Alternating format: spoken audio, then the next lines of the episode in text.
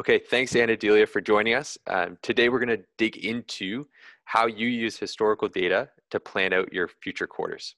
Uh, so, can you elaborate a little bit on the historical data that you do look at when you're starting to plan uh, for the next quarter? Yeah, absolutely. So, when planning um, future quarters, I look at conversion rates and velocity. So, basically, I start at what is our revenue goal for this future quarter? And then work backwards from there to look at what is our ACV, uh, how many opportunities do we need in order to um, get to our pipeline number that would get us to that revenue goal. Um, how many meetings do we need in order to uh, to hit that uh, number of opportunities, and and then uh, looking at inquiry to meeting conversion rate. And um, just to clarify what I mean by inquiry, this is um, an activity taken by a prospect in a given time period. So uh, it could be a trial sign up or an ebook download or a demo request or uh, an event lead. Um, so an inquiry could be an existing person or a net new person. But basically that's the metric that I use to look at activity at the very top of the funnel. And are those broken down by size of deal then? As well? Yeah, yeah. I've worked at companies that um, have only uh, done enterprise sales, so then um, that's pretty straightforward. Um, I've also worked at companies that have enterprise and mid market reps, um, so then we would break that down to um, between those two teams. Got it. And talk to us a little bit about your marketing mix and what that looks like as you go into new quarters uh, and planning. Yeah, I mean, um, uh, the marketing mix uh, velocity is the keyword here, right? So um, the way that I look at how I'm going to, like, what are the different programs that I'm going to um, run in any given quarter, it really depends on how early on I'm planning. Um, so if I know that it takes from inquiry to opportunity, it's going to take 60 days, then I know that, uh, first of all, I, would want to be top heavy in the quarter uh, to, to give me the best opportunity to have in quarter um, rev, uh, pipeline, mm-hmm. um, but also knowing that knowing that the velocity for that would bleed into the next quarter, then it, you know that that's that's what gives me um, the information that I need to make sure that I have enough activity um, planned within those two quarters to to hit the revenue goal. Um, and then based on that, I also look at uh, velocity by program, right? So there are some some programs that would convert to opportunities faster than others. Um, so uh, dip, again, depending on how much time I have to plan, I would uh, look at either uh, making sure that I have enough time for those to convert into opportunities or look at more bottom of the funnel um, types of programs that would have a higher percentage of conversion rate to opportunities within quarter. Got it. Yeah, that makes sense. Um, and are you often attributing, and I guess this depends on deal size, but are you often attributing um, the quarter plan to a revenue number, or is it largely pipeline and then planning for revenue in, in the following quarter? Um, yeah, I mean, it depends on the on the, um, uh, like how long our sales cycle is, um, and I've again worked at companies where uh, we close deals within 60 days from the opportunity being created up to like a six month sales cycle. So it really depends on that. Um, the majority of my career, I've always optimized for pipeline. So um, uh, yeah, so basically I'm looking at like my goal is uh, is pipeline, and then from that I work closely with sales ops to make sure that that pipeline is enough to get us to the revenue goal that we need for the company. Got it. Okay, so let's take a step back then and, and, let's actually break down a quarterly plan that you have um, and go through some of the, the tangible things that you've done. Um, so maybe you mentioned, I think just off the top there, that you, you start primarily looking at a pipeline number, understanding the coverage you need to influence revenue on the other side of it. Um, but ultimately, when you start to think about these quarterly plans, what is the main goal? Uh, is the is it that pipeline? Is that what you're driving for? Yeah, absolutely. I um, as a demand gen uh, person, I've uh, pipeline has been my my goal for the past several years. Um, so and so I start there. So we look at um, we look at like what is what is the pipeline goal that we need for any given quarter, um, and then how many meetings do we actually need in order to hit that goal. Um, I mean, I can tell you from past experiences about um, I've had I've worked at companies where one in every four meetings turns into an opportunity. Mm. Um, and then also looking at what percentage of all meetings booked in any given time period are from inbound versus outbound. Um, and then, like I said, again, working my way back to what does this mean for MQLs? What does this mean for uh, inquiries? And um, and looking at the timeline. Got it. And when you're thinking about uh, building out these quarterly goals, do you look at it from a company or a target um, list perspective? Are you going after only specific companies a quarter? Walk us through what that process looks like. Yeah, I've um, I've worked at one company where we were specifically only targeting Fortune 1000 uh, companies, so that sort of narrowed down the uh, list of accounts that we um, were targeting. But overall, um, I mean, having worked at several startups, um, I know that uh, database sizes are not always where you want it to be and they the goal is to grow those. So i i have a split focus between nurturing what we already have in our existing database but really um, targeting net new audiences to grow our base and to um, introduce you know include that sort of brand awareness component where you're introducing your company to someone who's never heard about you before. So um, I would say it would be 60 40 between um, introducing into introducing to new audiences and um, nurturing existing database. And and when you think about acquiring those net, let's say net new names, just for, for conversation's sake, what channels are you primarily using to get those new contacts um, into your database so that you can start to nurture them? Yeah, um, it really depends in, on the audience. Um, lately, what I've been focusing a lot more is webinars, uh, virtual events, um, when uh, it, trade shows and conferences, um, workshops. Uh, social media is another good channel for us. Um, really, just driving with the content. So the content is really important. I think the content, in a way, kind of lets people self select and self-qualify themselves into these programs. So yeah, we have the ability with certain vendors to say we want to want to do a webinar where we only want to target people with this job title. Mm-hmm. Um, and some vendors will and some vendors will allow you to do that. Um, but if you have something maybe on your website or you're optimizing SEO, then really content is the driver here. So if you have the right keywords and if you're targeting, if you're touching on the right pain points, um, then the right people that are experiencing those pain points will come to you. Um, so a, a, little bit of a mix. Um, the past four years, I've been uh, marketing to developers. Um, and this is an audience that digital advertising doesn't really work that well for. Um, in past companies, I've marketed to uh, sales leadership and learning and development leaders and uh, other channels like LinkedIn um, and um, banner ads worked really well for them. So again goes back to who your target audience is and where are they spending most of their time. Mm. and are you typically assigning budget to these the content or are you typically doing it organically uh, to drive and understanding developers are a big target market for you?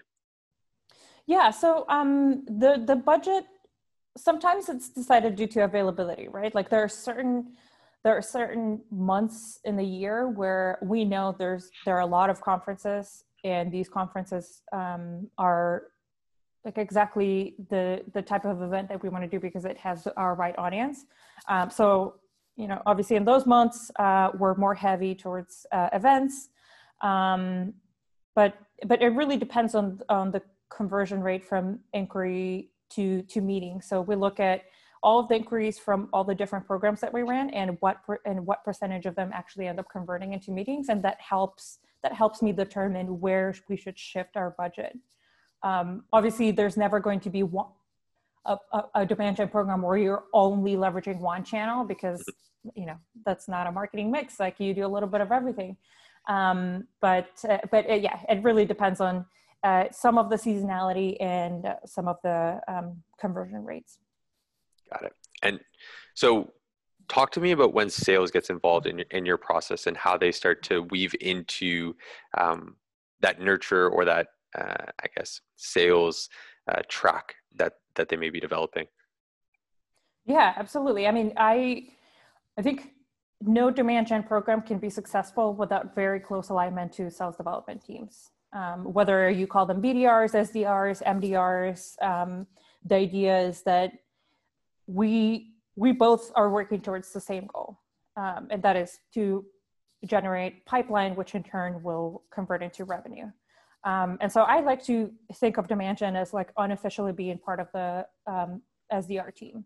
Mm-hmm. Um, and so, you know, this includes things like uh, weekly meetings uh, where we review what's coming up in the next few weeks and make sure that they have all the resources they need to to successfully follow up with those leads. I don't believe that like MQ once once you've handed off an MQL to an SDR, that's where your job ends. Um, it, you really have to make sure that uh, they have the right follow-up messaging, that they have all the resources. Um, you know, even if it's like creating lead views or reports, uh, outreach sequences, anything to make it easier for the team to follow up in a way that's consistent with what that person's experience has been through that program um, is going like is really important. So I definitely recommend not stopping at MQL handoff. Fair. And when you think about mirroring sales and uh, marketing touch points, are, is marketing controlling the messaging which sales is putting in front of the prospect, or are they running it in um, parallel in terms of sales is sending emails or calling and social touches um, with marketing just providing air cover across other channels um, so it depends. Um, like if if if this is uh, to follow up with leads that come from inbound uh, demand gen programs, then um, what what I what I do is make sure that um, I work closely with product marketing uh, to make sure that we have the right messaging, right? Like whether this was a campaign targeted at a specific type of persona, we want to make sure that we have the right keywords in the follow up messaging that are relevant to that specific persona. Um, and so we provide that uh, uh, as well as any other links and resources, whether that's uh, an ebook or a case study that can help kind of support that same messaging.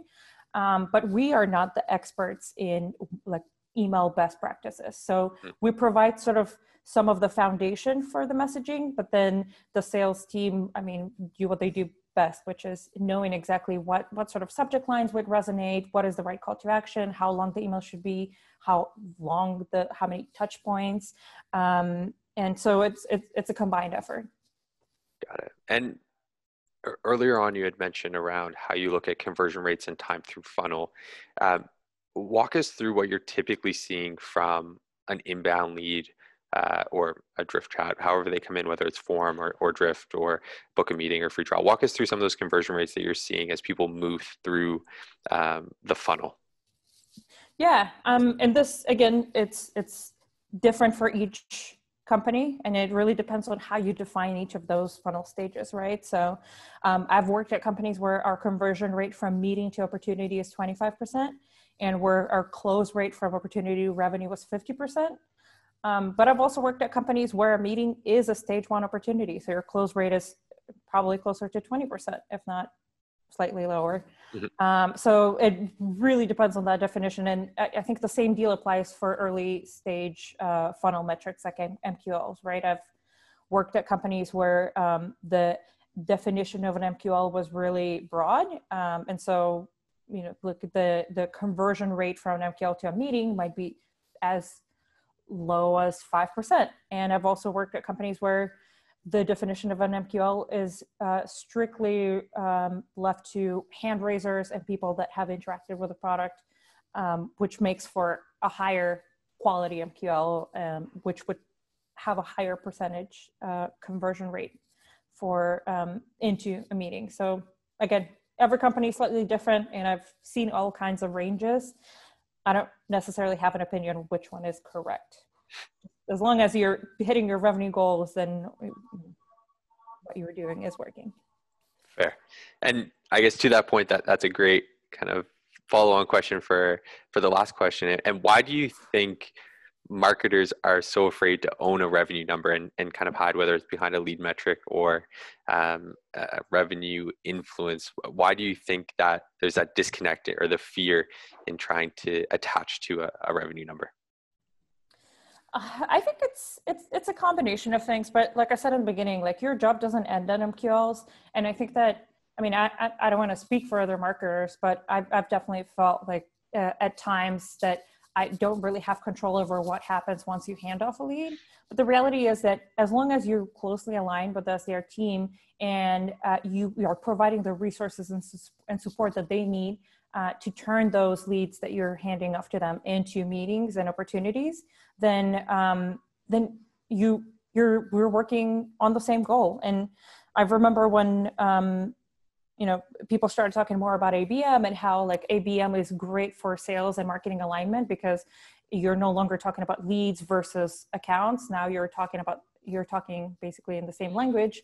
I would say um, you know it, it's the same deal. Like we when when i meet with our sdr team like i i want to make sure that like my, my goal is their goal. So if their goal is meetings and opportunities that's my goal too. And that really helps with alignment. And at the end of the day like if you're if you're if you're doing your job right, the leads and MQLs and all those top of funnel metrics that we marketers t- typically care about should be turning into meetings, right? If they're not, then there's something wrong in the way we're targeting, the way that we're messaging that we need to adjust. But if we're doing our jobs right, then that should be turning into pipeline. So I don't see a reason why we should shy away from owning that metric.